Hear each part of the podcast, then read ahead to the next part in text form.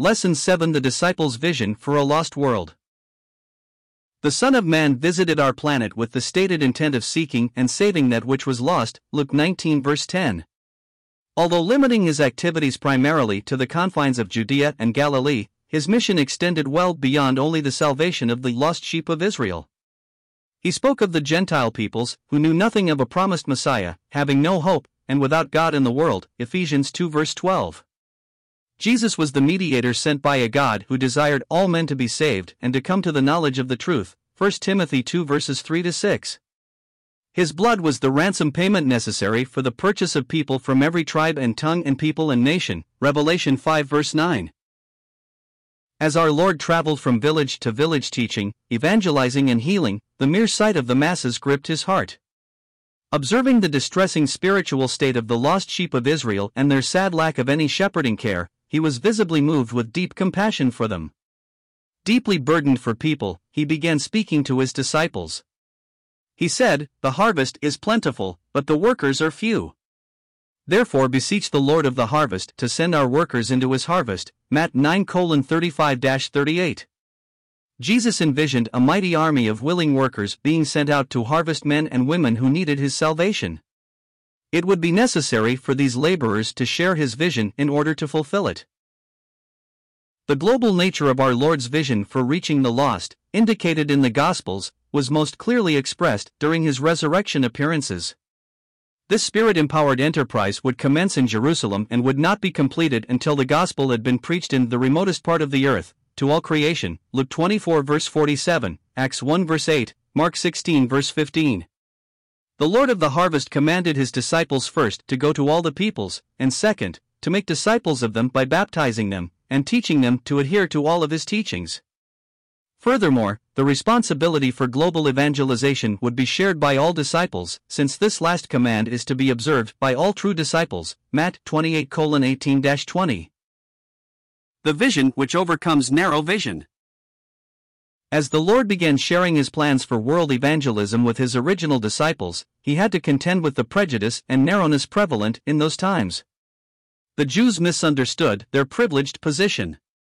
Instead of conceiving their role as God's witnesses and instruments of blessing to the nations, they despised them. Some rabbis even considered the Gentiles to be so much fuel for the fires of hell. The book of Acts records a long teaching process necessary to overcome this error. The Christians literally had to be forced by persecution beyond the boundaries of Jerusalem, Acts 11 verse 19. Supernatural visions, the miraculous convergence of circumstance, and the believing Gentiles' visible, audible reception of the Holy Spirit were necessary to convince the Apostle Peter and his Jewish brethren. They saw that God is not one to show partiality, but in every nation the man who fears him and does what is right is welcome to approach him. Acts 10 verses 34 to 35. The Jewish antipathy toward the neighboring despised Samaritans was even more drastic. On one occasion, upon being denied lodging in a Samaritan village, our Lord had to remind his followers of their wrong attitude. Luke 9 verses 51 to 56. He intended that one day these same Jewish apostles would call down upon Samaritans not fire from heaven, but the Holy Spirit. Acts 8 verses 14 to 17. He spoke favorably of Samaritans. Luke 10 verse 33. To the astonishment of the twelve, the Master would begin his Samaritan campaign by speaking to a despised woman. The Lord exclaimed, Behold, I say to you, lift up your eyes, and look upon the fields, that they are white for harvest. Then lifting their eyes, the twelve beheld the Samaritan village near at hand. This unexpected harvest field was indeed ripe. John 4 verses 1 to 42. Most Christians would deny having any racial or religious prejudice, yet the same ones would have a very limited vision for world evangelization. Most believers never point anyone to Christ. Perhaps this is due to fear, or lack of training, or ignorance of their responsibility. Still, others might be wrapped up in their own comfortable existences. They are not gripped by the utter lostness of the lost. Their concern does not extend beyond the confines of their own family, church, or region. This is what is meant by narrow vision. Henry Martyn, the great missionary to India, said, The Spirit of Christ is the spirit of missions, and the nearer we get to Him, the more intensely missionary we become. How unchristlike have many Christians become? The Vision for Worldwide Harvest.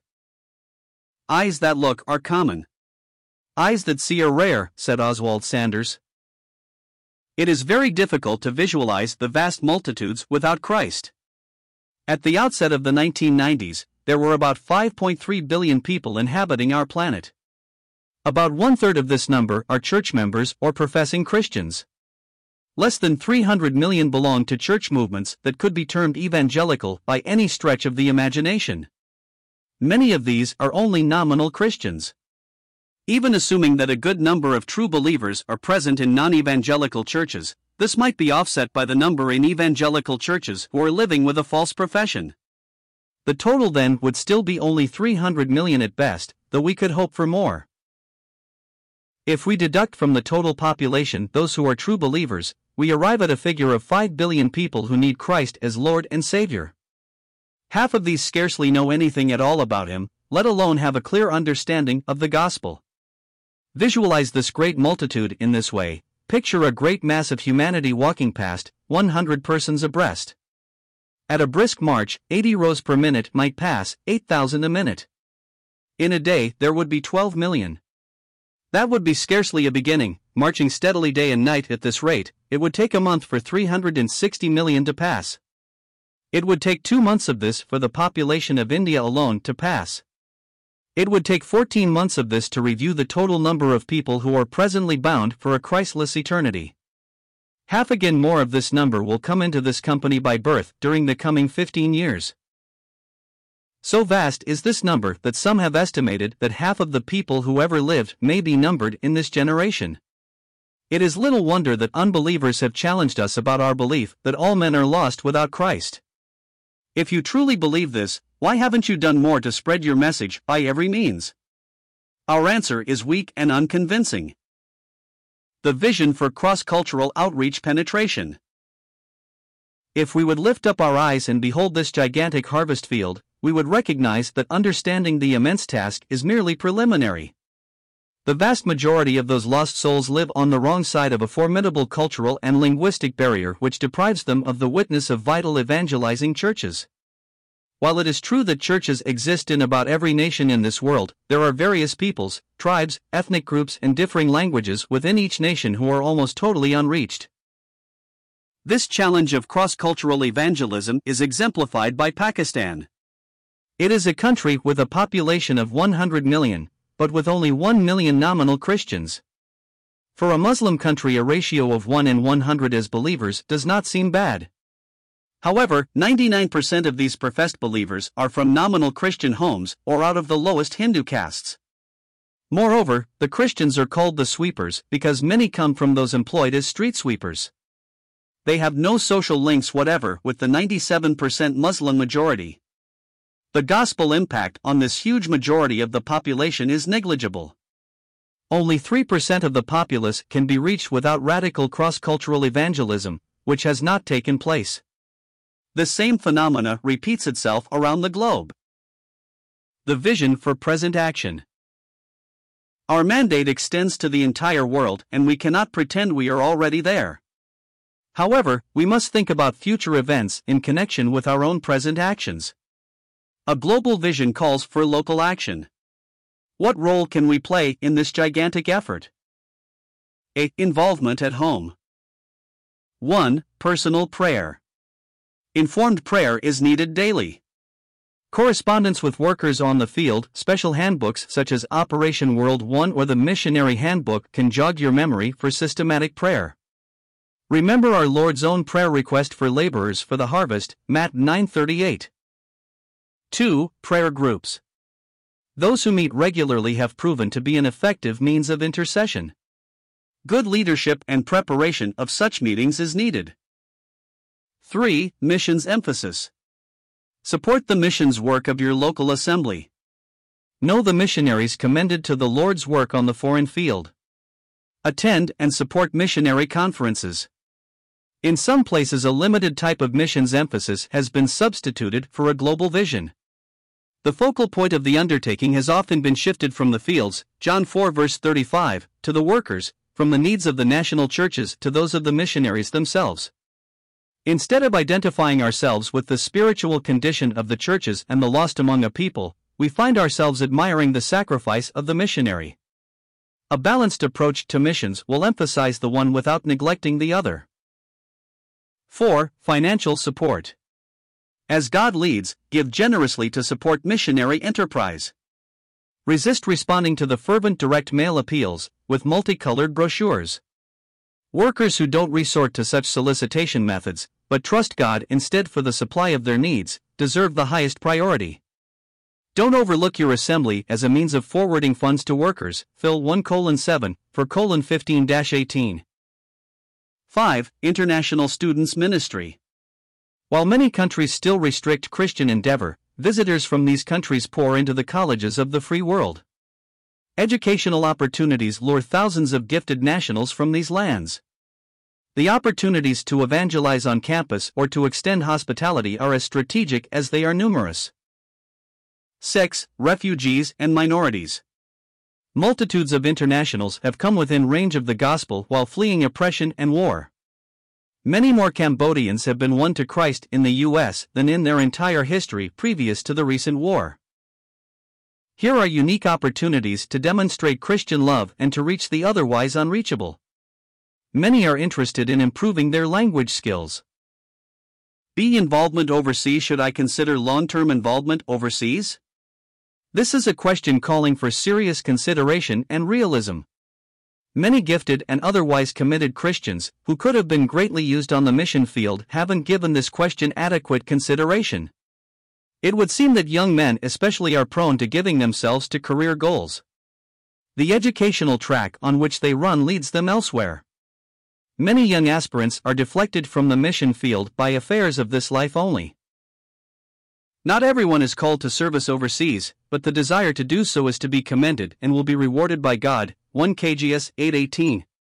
Many missionaries serving on the foreign field are qualified neither in character nor in ability, and God did not lead them there. It is of utmost importance that we use sound judgment when appraising our gifts and suitability for this work. The danger exists of thinking more highly of ourselves than we ought to think. Romans 12 verses 3 to 6. Godly elders should be more objective in their appraisal.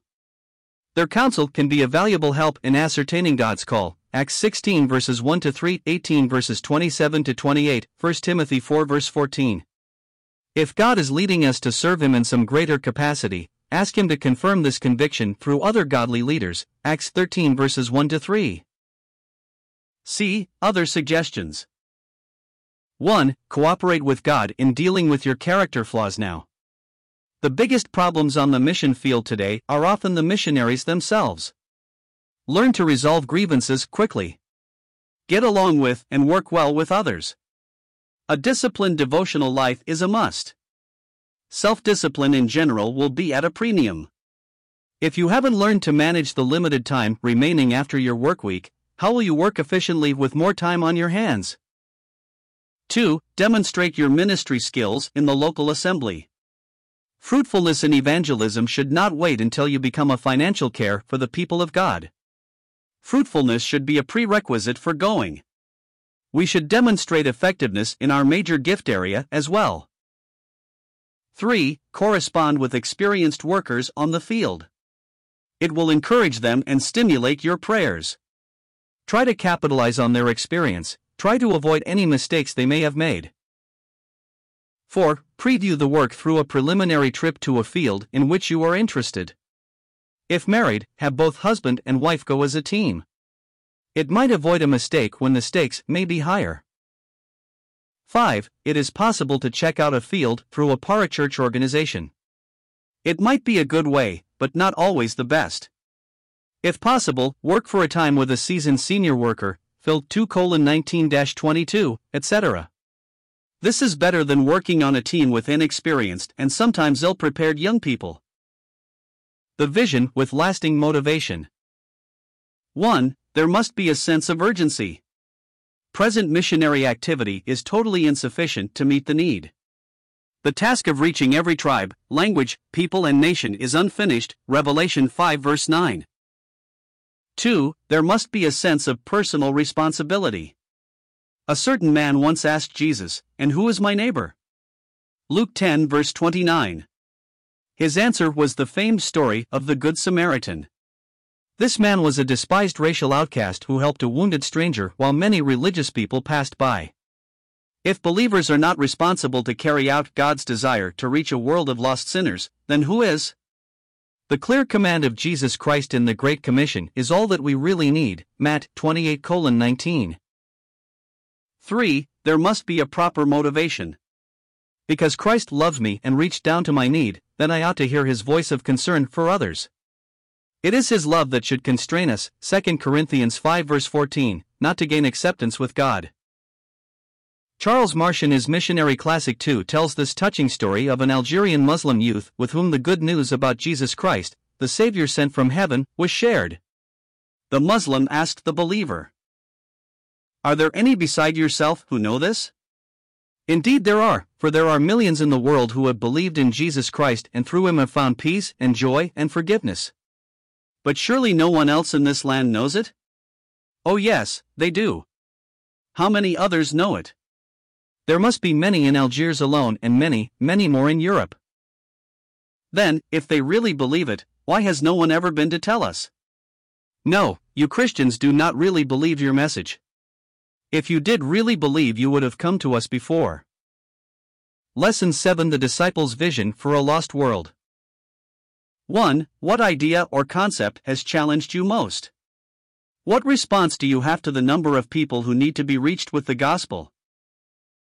2. In what way has your sense of responsibility towards world missions changed through this lesson? 3. In what way have you involved yourself in world missions? Review the list under Vision for Present Action. 4. How might you be more personally involved in world mission efforts in the future? 5. What prayer efforts are you currently involved in for world missions? For what foreign missionaries or countries do you frequently pray? 6. What can you do to keep the urgency of this task before you? Read Appendix A, a strange but true story, before answering. 1 P.J. Johnstone, Operation World, Bromley, Kent, England, STL Books, 1978. 2 Charles Marsh, Too Hard for God, Bath, England, Echoes of Service, 1976.